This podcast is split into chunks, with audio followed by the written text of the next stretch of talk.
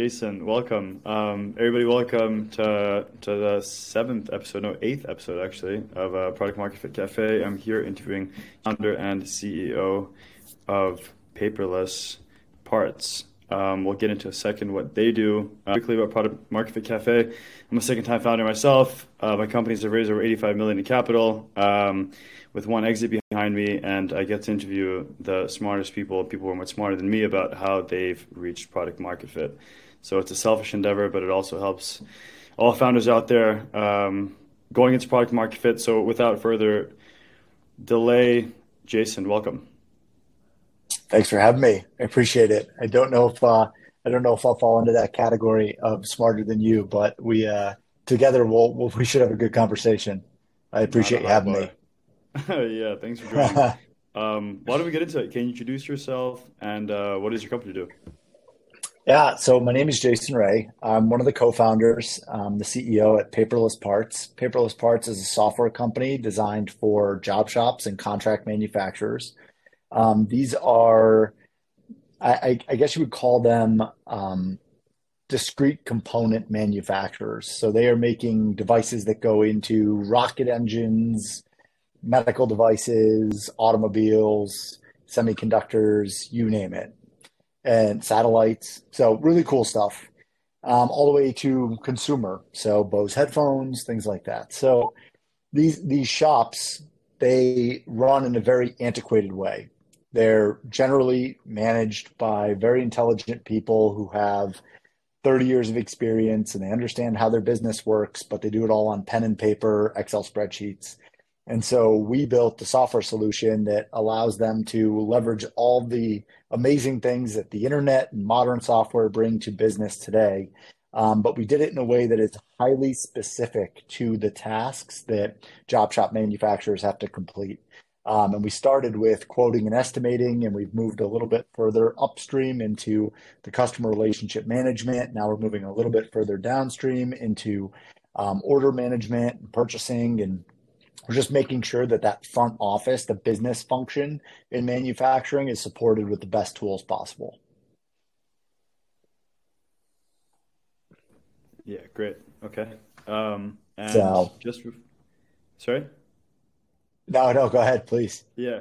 No, and just before we started recording, where I, where I was kind of like, wait, let's go on there. Um, how would you define product market fit? Oh, you know what? It's something that we talk about all the time. Um, I think I, I, think the way I would define product market fit comes back to um, push and pull in the market and the net promoter score of your customers. And I think it's easy to be deceived by this. I, I have a fairly healthy insecurity around product market fit. Like I think I think a lot of times software is if it's not evolving, it's dying. And so the question is once you've achieved, I think people think it's a finite thing. You achieve product market fit and you're done. And the reality is it's like getting up on a surfboard. Like you, the wave is just starting. Like you still have to stand on the board, you still have to ride the wave, and it is very easy to get crushed by a wave. And so that's in my mind that's product market fit. Like once you achieve it, you got to maintain it, you have to continue to advance it, you have to stay up with what the industry wants, and especially in an industry like ours, you can achieve product market fit, but as soon as manufacturers got exposed to modern software, they're like, well, why can't you do this? And what about that? And I wish we could have this. And oh my gosh, we'd pay you so much more if you could do this. And it's like, okay, so do we have product market fit? Well, maybe, maybe we have product market fit at, you know, a 20K ACV, but not a 50K ACV, you know, and that's different. So I, I, I think I always have a hard time defining exactly what product market fit is. It's kind of a feeling. I mean, we have 500 customers today. Um, we have very low churn we were month to month in contracts up to this year. So for the last five years, six years, we've been month to month. So having having a product where customers can leave you if they want to, and they choose to not leave, that that was an indicator to us that we were creating more value than we extract. And that's that's you know, I, when we talk to our product teams, that is a core goal of our company. We never want to be in a position where we feel like we're extracting more value out of our customers than we're creating for them in the long run. So I don't know if that's the traditional um, definition of product market fit, but that's that's how we've been thinking about it. No, love it, love it. I, I think everybody has their own definition of it, but I love how you mentioned how you basically broke it down into like different phases of the company and stuff. Um, I'm often thinking about that as well. Actually, why don't we why don't we actually dig into what was your like what did pre-product market fit look like moving into the first phase? Like you said, like this is the initial product market fit before we'll start to advance it. You know? Yeah, so I, I think there's I, I love to use the word phases because this is something we've been talking about as a team. Uh, very much zero to one is in my mind a brute force phase. So it's rough, right, rapid prototyping, ideation, iteration. You're doing things that are completely unnatural and not scalable to try to figure out how to go from zero to one. And that's like zero to one million. And that's generally one or two people it's like you and a co-founder and a really awesome software engineer and you know like i am a shitty designer. Like i'm just bad at it. Like i'm not a good designer but i made all of our mocks and all of our wireframes and all of our user flows and wrote all the user stories for the first two years. And yeah maybe we would have moved faster if we had someone who was smarter than me. We, we definitely would have but you know that was that was the track that we went down. And none of that exists. It's gone I mean, it was it was a prototype effectively, and we completely rebuilt it and changed it. And we've done that a couple of times now throughout the life of the company. But I think what, what we've been talking to our team about is this zero to one million is this huge amount of brute force by a small number of people. The one to 10 million phase is a a, a little bit of a larger group, but still very much a unnatural, heroic effort you got like 20 people that are a core to the company. They work around the clock. They're you know doing 10 different jobs trying to force it to happen. You're still doing things that don't scale. Jump on an airplane to save a customer. You know make a commitment. Like we will build this this month for you.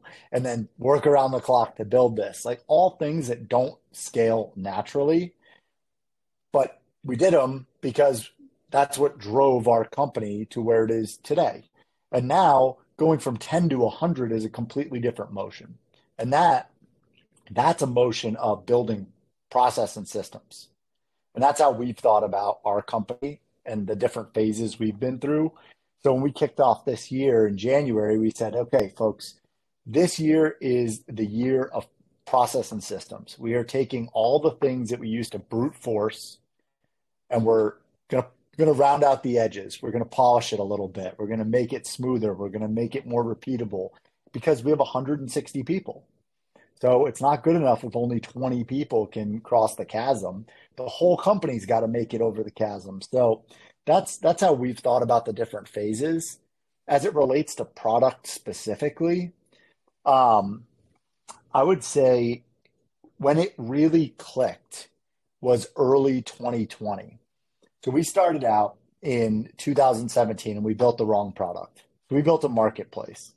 So we nailed the problem, but we just didn't think about the problem through the right lens.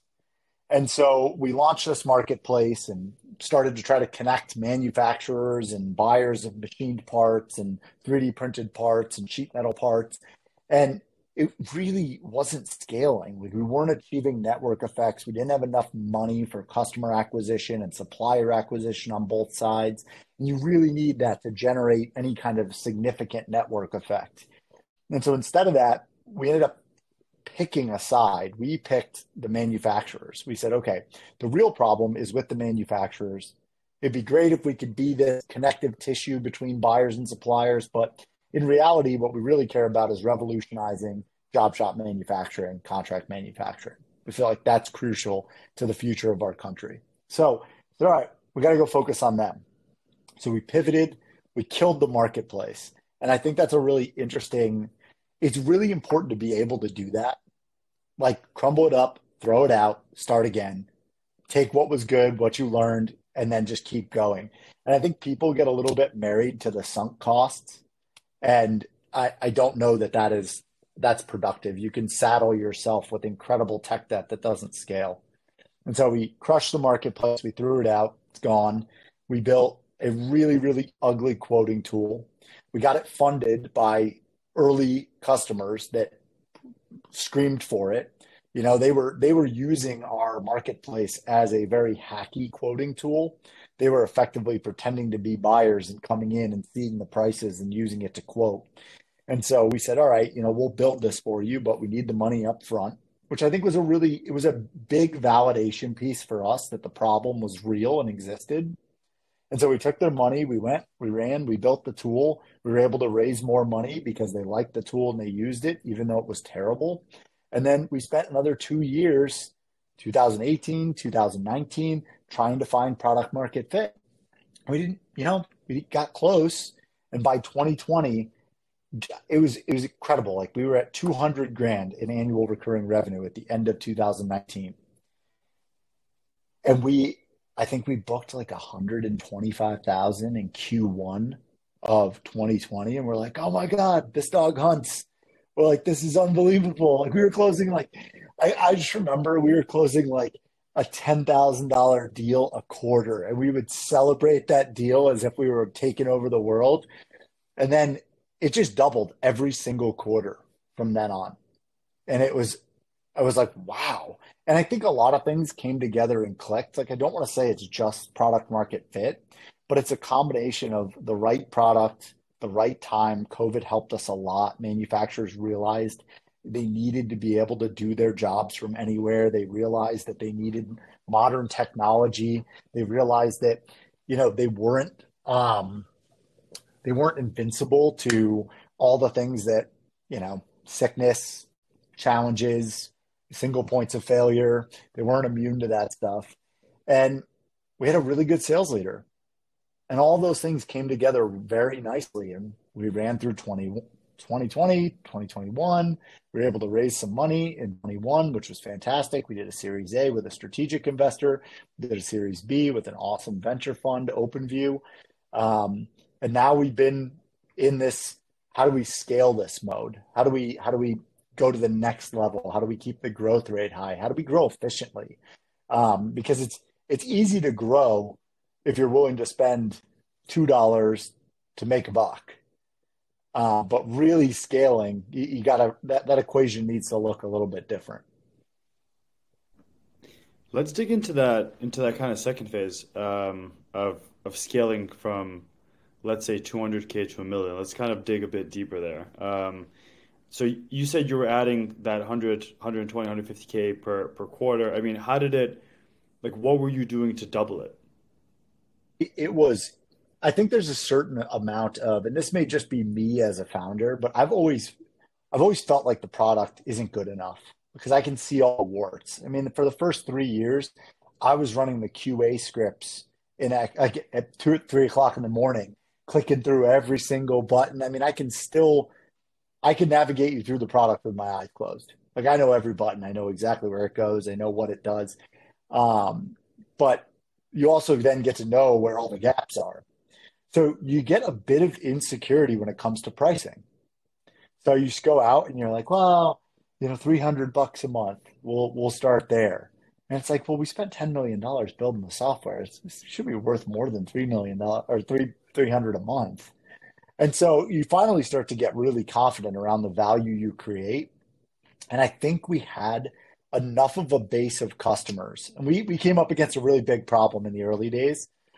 Our customers, while we loved them, they did not want to give us case studies because they did not want their competitors finding out about the tool. And so like I remember sending out boxes of t-shirts and hats and like swag and hoping to get pictures on social media and thinking like, oh my gosh, like this is going to be great. We're going to have momentum. And then it was like, did you guys get the box? And they're like, yeah, but but we put it in the closet. Like we're not we're not going to tell anybody about this. And we're like, wait, we just spent two hundred dollars on this swag. That's like almost a whole month of your subscription. you know, like it's it was crazy. And so, but by 2020, it's almost like we had built enough momentum where we had the it was like we had the confidence in the product.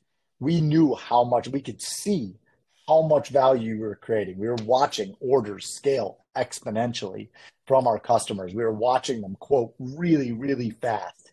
Like jobs that they had said would take this would have taken me three days, they were doing in like five minutes. I mean, it was just astronomical value. And so we started to get a, a lot more confident around our pricing. And I think that confidence translates into sales very nicely. It's hard to go out and sell something if you're not confident in what it can do. But once you start to get a few of those wins under your belt, um, you start to believe a little bit more. And I think that was a big, big game changer for us.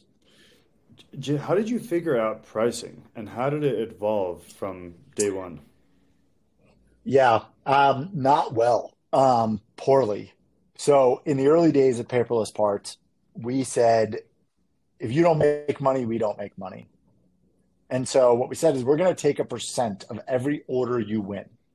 And we thought that was a really good alignment model. We're never going to take money away unless our product is generating value for you as you're quoting. We also assumed it would scale nicely as our customers scale because when they go from a million in revenue to 2 million to 5 million, we, we thought, okay, well, we'll expand with them and it'll be a great partnership. So here's here's where we were wrong. So a couple reasons. One, we watched our revenue stay flat for an entire year as we onboarded more customers. What is happening? Like losing my mind. And we started to look at it, like there's no way Joe is only making fifty thousand bucks a quarter. Like, how is it even possible? And so what it turned out to be was I got on the phone with these customers and I almost lost it at this point. I was like, man, I this is not working. The they would go around it. So they knew they were going to pay us a half a percent. And so for really large orders, they would just not enter the win into the system and they would just mark it as lost. And they were like, I just, they was like, I can't see paying you two grand to like type in that we won this order. Like that just doesn't make sense. And I'm like, wait a second, but that was the deal. That was the partnership we had. Um, and so it took me a couple weeks to get my head wrapped around that. And then I realized that human nature, it's just that is human nature. If, if they have to go and actively do something that is then going to cost them money, and there's a way around it and that's just that's just the way people are going to do it. So then we switched and i think i think that also really hurt us from a sales perspective because a lot of people didn't understand that model. And looking back on it taking a percent of sales it made it so that it was really really hard for our customers to plan their cash. And at the time we understood what being cash strapped meant but we didn't understand how close to the line these customers ride it. These shops, they are coming out of pocket for metals. They have terrible cash operating cycles. The banks are raking them over the coals on really high interest rates. And so that two grand, if, if they didn't plan for that, we thought, okay, proportionately, that was a win there. But the reality is we were charging them two grand and they were waiting 120 days to get paid. And so we were just making their situation worse. Whereas some sort of a fixed fee would be much better. Now, our customers didn't understand SaaS. So that's just not a market that they've ever had to pay a SaaS fee. All the ERP systems they bought were perpetual licenses. That was just, that was what they were used to. But we didn't want to build a perpetual license model. We said that's not right. So we went to seats we said, okay, we'll do seats. And then human nature got us again. So for a quarter, we did seats. Yeah, they just, they were like, well, we'll take one seat. We're like, yeah, but you have 300 people. And they're like, no, no, but we'll just use, we're going to use one seat. And, and, then maybe we'll go to two. And it was like 125 bucks a seat. we're like, oh my God, this is never going to work.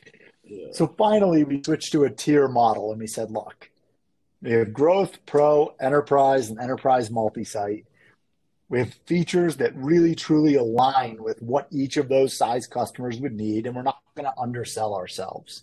And by by making that decision, it allowed us. We wanted to stay true to the one or two person machine shop. We can support you. That means a lot to us. We like working with entrepreneurs. Love love helping businesses scale. So we've got a solution for them, and then we've got a solution for the 15 site, 500 people large industrial manufacturer, but we really had to grow into that.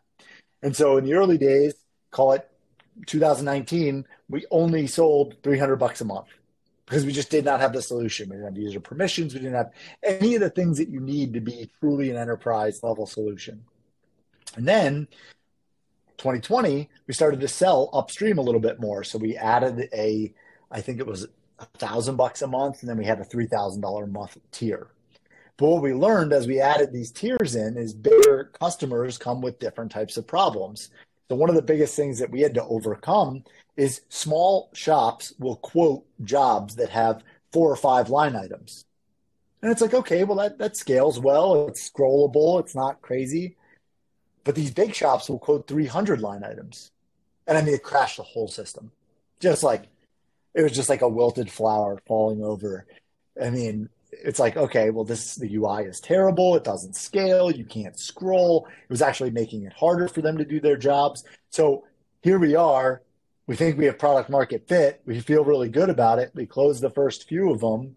And as we go upstream, product market fit definition changes. And I think you know, you know what's really interesting, um, and it's it's maybe something I wish I wish we had learned a little bit earlier, but it's the concept of ICP, your ideal customer profile or your ideal customer persona. I, that's that's a term that was fairly new to me, um, you know, over the last 24 months, and getting some real discipline around that, um, that that was a game changer for us. But as we try to expand our ICP, we're constantly in search of product market fit. So if we want to go work with finishing shops or if we want to go work with another type of manufacturing operation, we have to redefine what product market fit looks like for them. And then we need to go try to achieve that. Um, and we're getting a little bit more disciplined around that process now. So, how do you, when do you decide to change an ICP or to add a new one?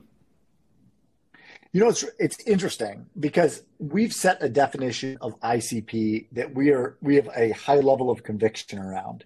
When we get strong pull, like we just got pulled into a shop um, last month that they were like, "Yep, we'll pay one hundred twenty thousand dollars a year," and we're like, "Okay, tell me more about this."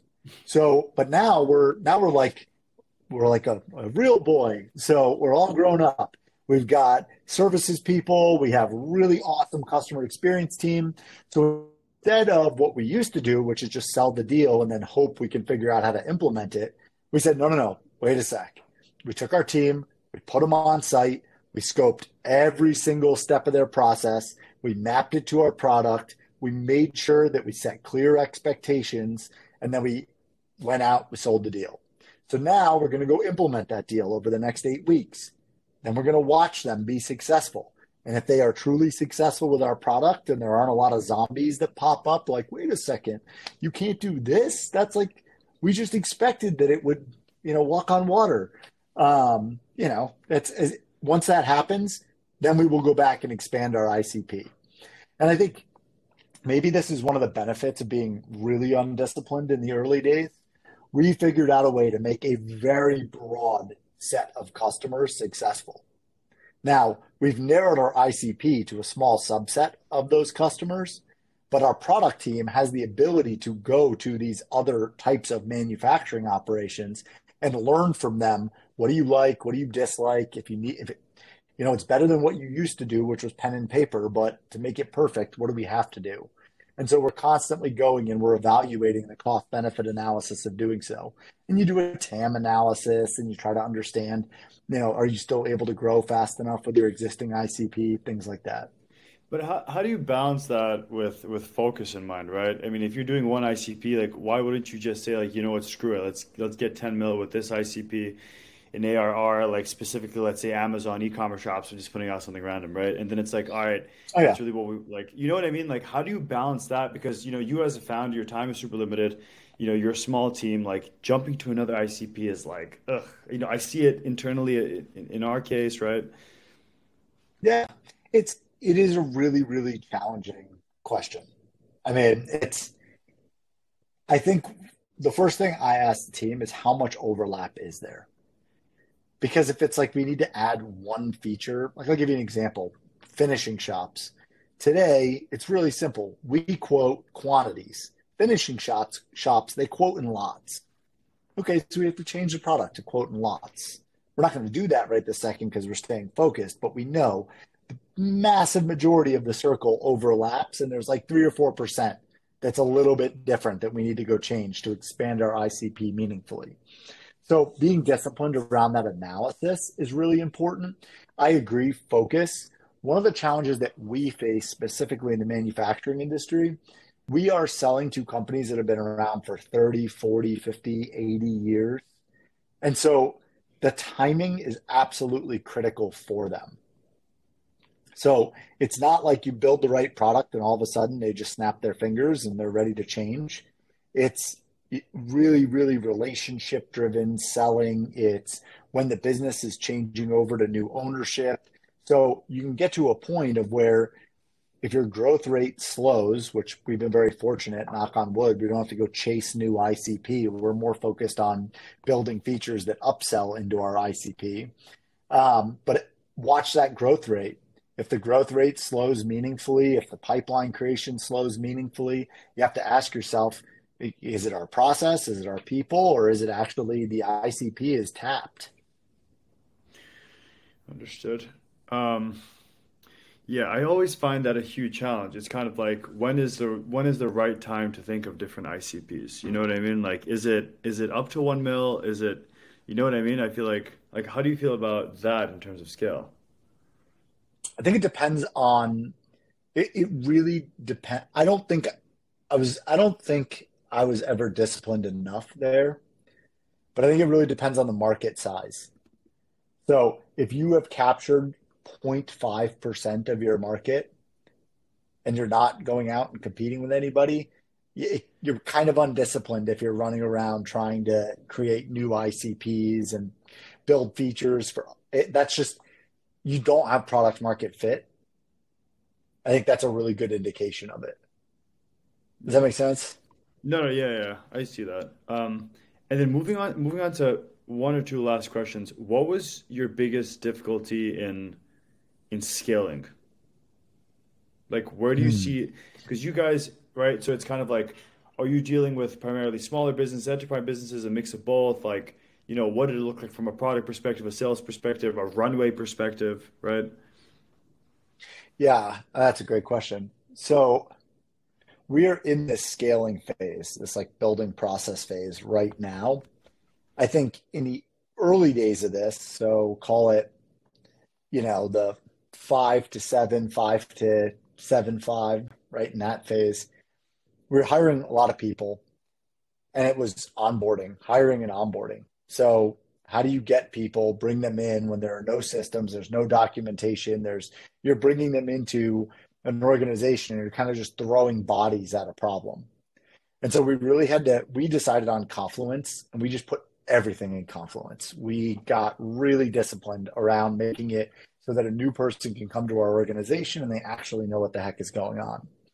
And then we said, okay, now that we have everything documented and everybody knows where to look for the, you know, every question that you have, there should be an answer. Well, now we need to start building processes. So can't try to build the perfect process right out of the gate uh, because it's just not going to happen. So rather than optimizing for perfect, we just built processes that were good enough. And then we've continued to iterate on those processes over and over again. So we run them, we measure them for a quarter, we go back and we iterate over again. And so, you know, I think one of the biggest challenges that we're facing right now in terms of scaling is making sure that we have efficiency in our business where we need the efficiency, if that makes sense. So, like right now, the sales team, customer acquisition, that needs to be a really efficient engine in the market because VCs are not throwing a hundred million dollars your way to go, you know, spend two dollars to capture a dollar in ARR. What are parts of the organization that are just not as important in prioritizing scale and that they, it just has to suffer? Compared to other parts. So if you say you're investing in sales, what where's the trade off? Yeah, I, I, think that's a really that's a good question. question. I, I, think that The, well, yeah. yeah, the constraint the constraint is constantly moving. So last year it was efficiently hiring. So everything suffered, and we focused really on building this hiring engine where we could successfully hire, onboard, train people. We're not focused on that right now at all. Like that's not that's not an area that is really all that important because we've staffed up the organization. So the constraint now is more around how do we trust but verify? How do we put a process in place like MEDDPICC and make sure that everybody knows how to use Salesforce and can track the utilization of that tool? Onboarding choked us last year. We closed so many customers, we could barely get them all on board, set up, and successful. So we went and we invested really heavily in the onboarding process. And it's interesting. It's like this constraint moves around the business. So you end up being really focused on one area and then sales picks up and it's like, okay, well, now we got to go make onboarding more efficient. And now we got to focus the engineering team on either improving onboarding or if sales are down, we got to go make product that we can sell and upsell to our customers. And it's it's a constantly sliding constraint. At least that's my experience. It hasn't been, you know, it hasn't been black and white. Yeah, I see that. In my in my first company, customer support would always suffer. Um, where they would expect you to do more with less. yeah, it's interesting. It's interesting. I I would guess.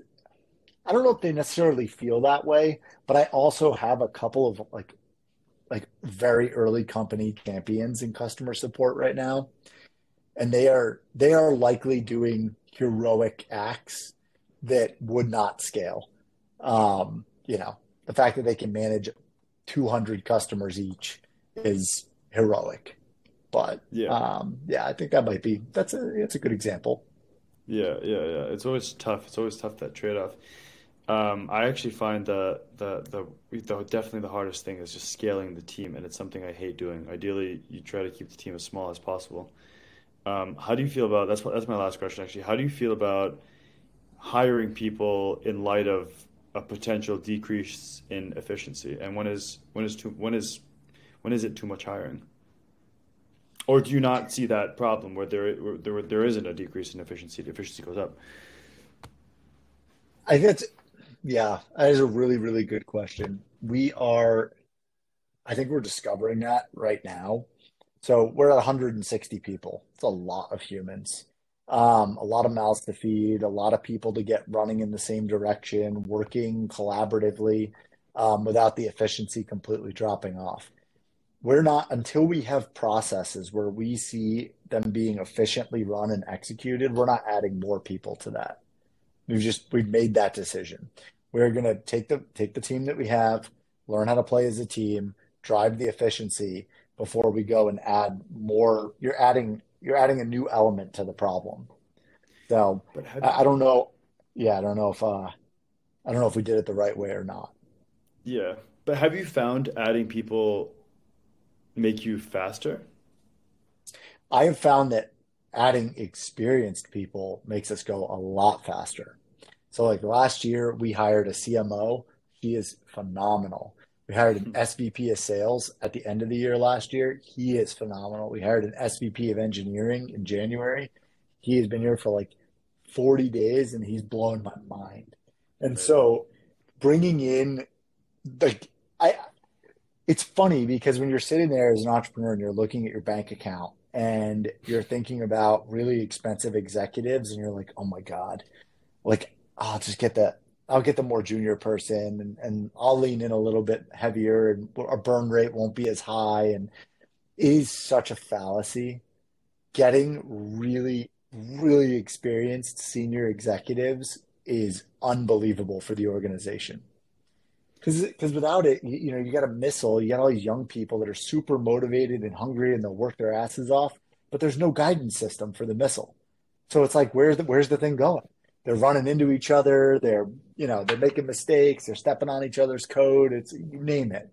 Um, so having having really senior people in place, they they just they've seen this they've seen this show before and they know how to make it happen. So I think we were really lucky with those hires.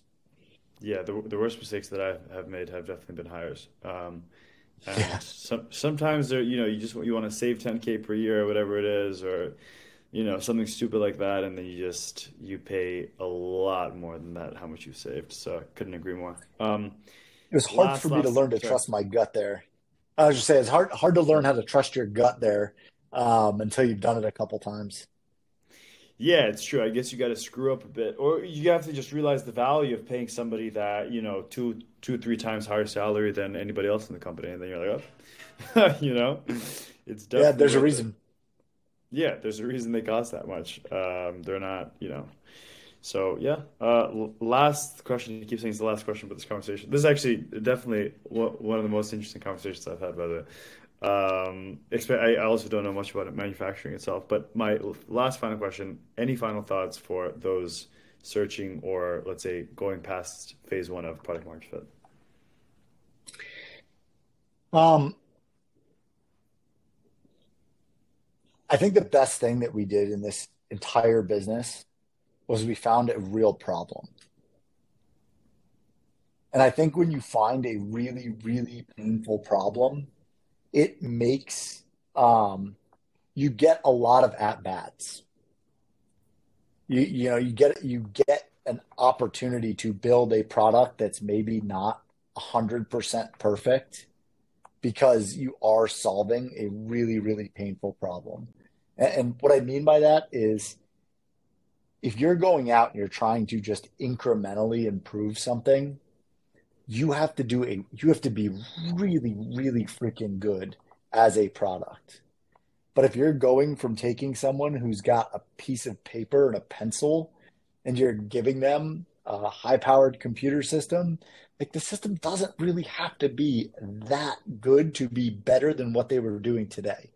And so i think the most like the best thing that i could ever point to is that we found a true important urgently needed to solve problem and we built oxygen for that problem. You know, like we we we figured out a way to solve that.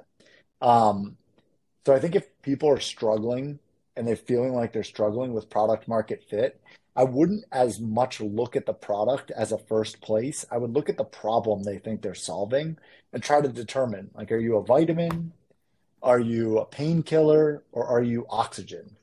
And Jay Batson, um, one of the founders of Acquia, said that to me in the very early days of paperless parts, and that that really stuck with me. It was, you know, it's like, what are you? You know, and I, I think that I think doing that analysis can really help you determine why you're struggling to find product market fit. Yeah, I love that. Actually, that is great. Um, that's exactly what we were struggling with as well. It's like what the, the ideal ICP wasn't the ideal ICP, and the product was the same. And ultimately, that ICP did not have that problem we were trying to solve with that product. And therefore, we didn't solve that problem. Then, once we moved to the ICP that was able to, like, or essentially had that problem, the product just stuck. And we've been, you know, we're on the path now to a million. So that's awesome. Yeah, yeah it's it's really it's really really hard. It finding a true problem, if you've never lived it, it's also really hard. It's really easy to be, we force our whole team to be in manufacturing operations on a regular basis because it's really easy to be a room full of 20 and 30 somethings solving problems for 50 somethings that are in the middle of the country that you've never walked in their shoes, you've never been in their shop, you've never seen how their processes are. So when we hire new people, we send them out to shops and it is eye opening. We will send them to the most advanced shop we work with, and we will send them to the least advanced mm-hmm. shops we work with. And sometimes they're like, oh my God, like they make parts that go into Boeing airplanes. That's incredible. Yes. you know, it's it's it's really eye opening, but that that creates a level of empathy that I think is really important, and that a level of customer concentricity, which is really important customer centricity rather. Yeah. Yeah. Um, fifth and millionth uh, last question. Uh, any reading materials for those for those out there searching? Um, in general, or product market fit reading. Either um, or, actually, why not? Yeah. So I read um, one of the books that we just read as a team was Extreme Ownership. Um, so Jocko I'm a big fan of Jocko. I, I, I, like that. I think that's super important, especially as you're scaling up a company. Um, we really like the culture code. Thought that was great. Um, radical candor, I think, is super important. There was another. Um, I'm trying to remember what the what the author's name was, but it was it was a book about UX and UI. Don't make me think, which I thought was really interesting. One of the premises that took away from there was just counting clicks. Like it's such an underutilized tool to understand the pain of UI, and yet people still design products where they don't they don't literally count all the clicks. Um, so yeah, it's uh, I'm trying to think of other books. I've got inspired and empowered Marty Cagan's books um, sitting behind me. Um, Have you read Hooks? Yeah. Hooks by Eyal. This is, I think, the best book on product market fit. It's like 120 pages. It's basically about the psychology of of why certain products are habit forming and why others aren't. And you basically hmm. take these people through a loop. It's like a trigger. It's like you make an investment. You have a variable reward. So sometimes reward happens, sometimes it doesn't. Then there's the fourth one, and then it just goes and it's the whole spin. So it's like, why do you go on Facebook? You feel lonely, you're bored, you go there, yeah. you post something, or Instagram, then you get a like. How many likes do you get? So it's a variable reward up or down.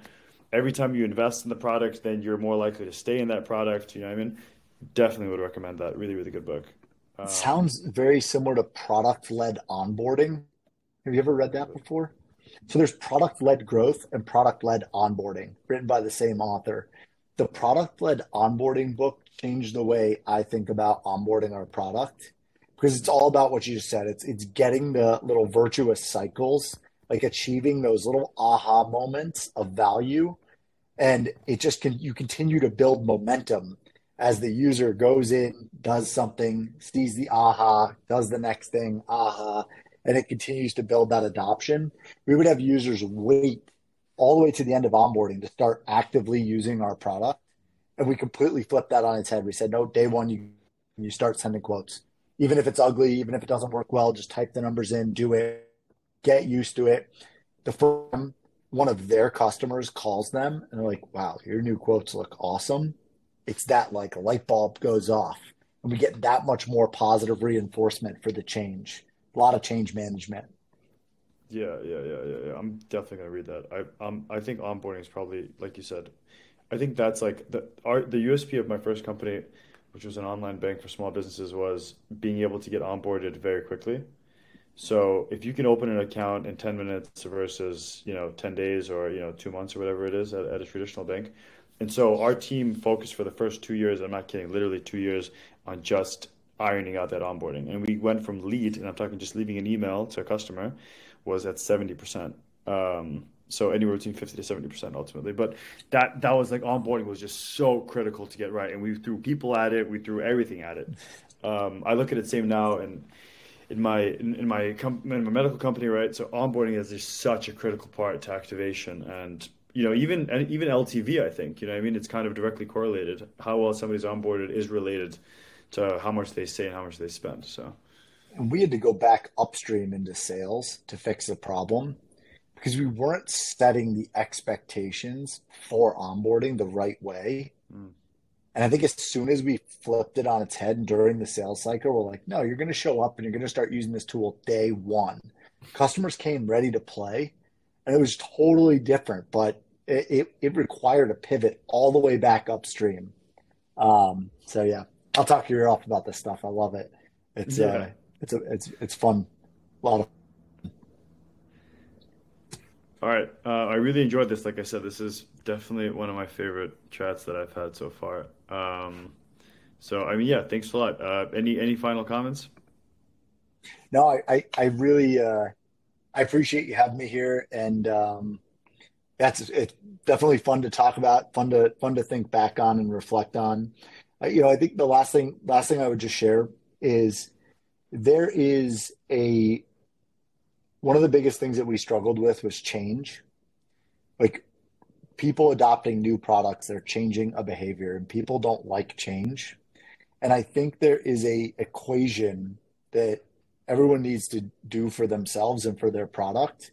And it is the perception of change to the perception of value.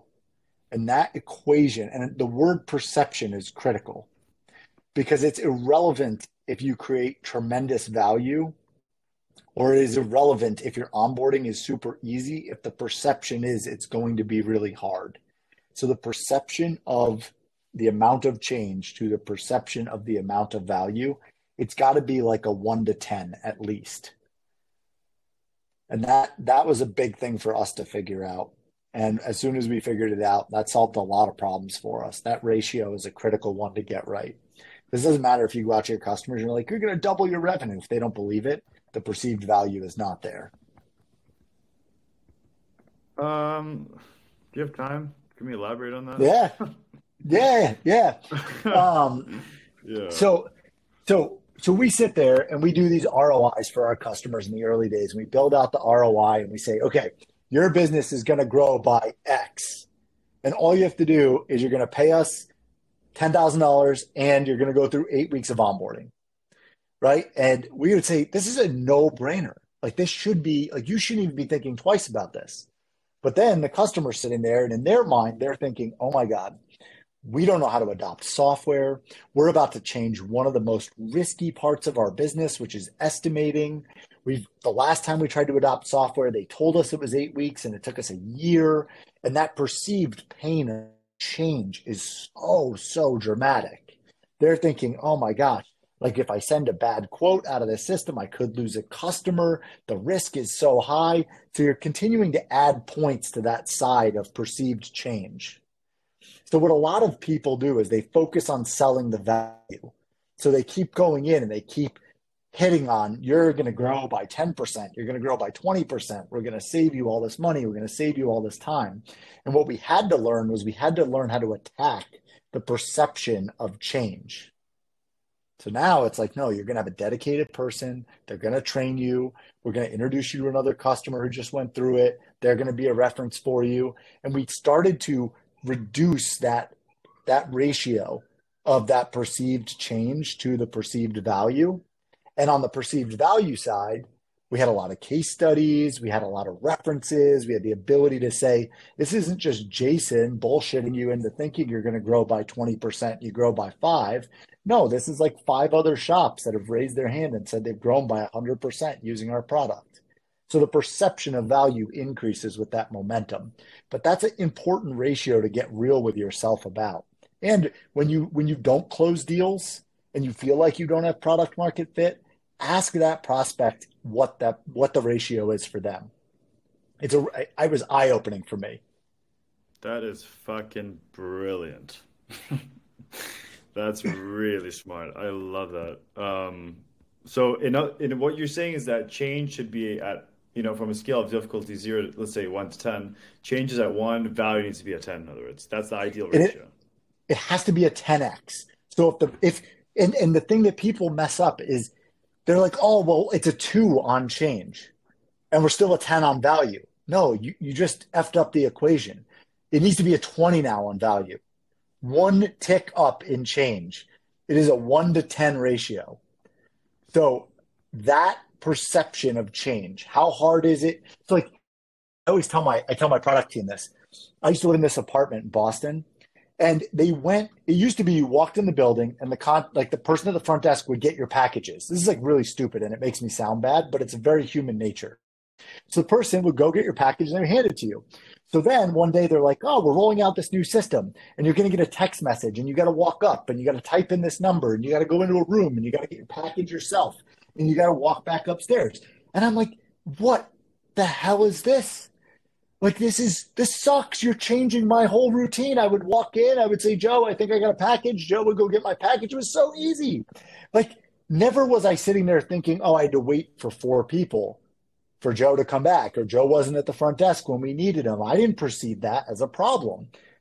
So they bring in this new system. So I hated this system for like four months. And then all of a sudden I'm like, oh, this is actually really easy. This is great. But that perception of change to the perception of value was totally off. Doesn't matter that it was a better system at all. I hated it. And I hated the apartment for it because they changed my routine and humans hate change. So if you're changing the way someone's going to do something, if you're adding clicks to their life, that are those are points that you're adding to that change column. The value's got to go up exponentially. That's a really good example. Um, yeah, that they sold the change really bad compared to to the, they sold both the value and the change. You saw, you know, terrible value, terrible change. Yeah, it was awful. It, but but had they gone back and explained the value there, maybe it, maybe it would have been different. But humans hate change. They really it just it is in our system. We do not like change, and uh, I think a lot of people are. You get so familiar with your product where you're like, this is easy. You just click these 87 times and you get all this value after clicking all these times. And it's like, no, that's not no. good. That's terrible, actually. So, yeah. yeah, for what it's worth. No, no, that's brilliant. Like I said, that was like wow i'm going to go back to the team now check out our website like what is our change to value ratio uh, we do a bunch of interviews on our website in the flow with you know different customers and users and whatever people we don't know and like that's definitely one question i'm going to be asking. Um, awesome. so that's huge. Um, yeah thanks well, Luca, thanks for having me. yeah, yeah appreciate it. So um, it was good to meet you. yeah thanks. Let's let's pretend we've stopped recording. Awesome. What do you think we missed? How do you think that went? I think it went great. Um, it's it's funny because my my director of product just came in um, like weeks ago, and he's like, "Do you think we have product market fit?" And I'm like, "Well, I don't know. How do you define product market fit? Like, what are you thinking?" So he's out there. It, it's it's re- it's very real for us every day. Like he's out there, he's doing research, he's pulling analytics. We're getting net promoter scores from different segments of customers. We're trying to figure out, you know, like there's so many different rule books out there for it.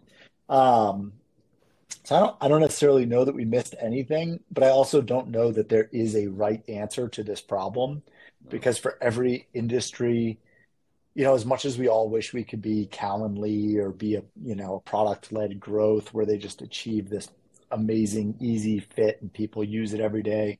Um, a lot of industries are very different.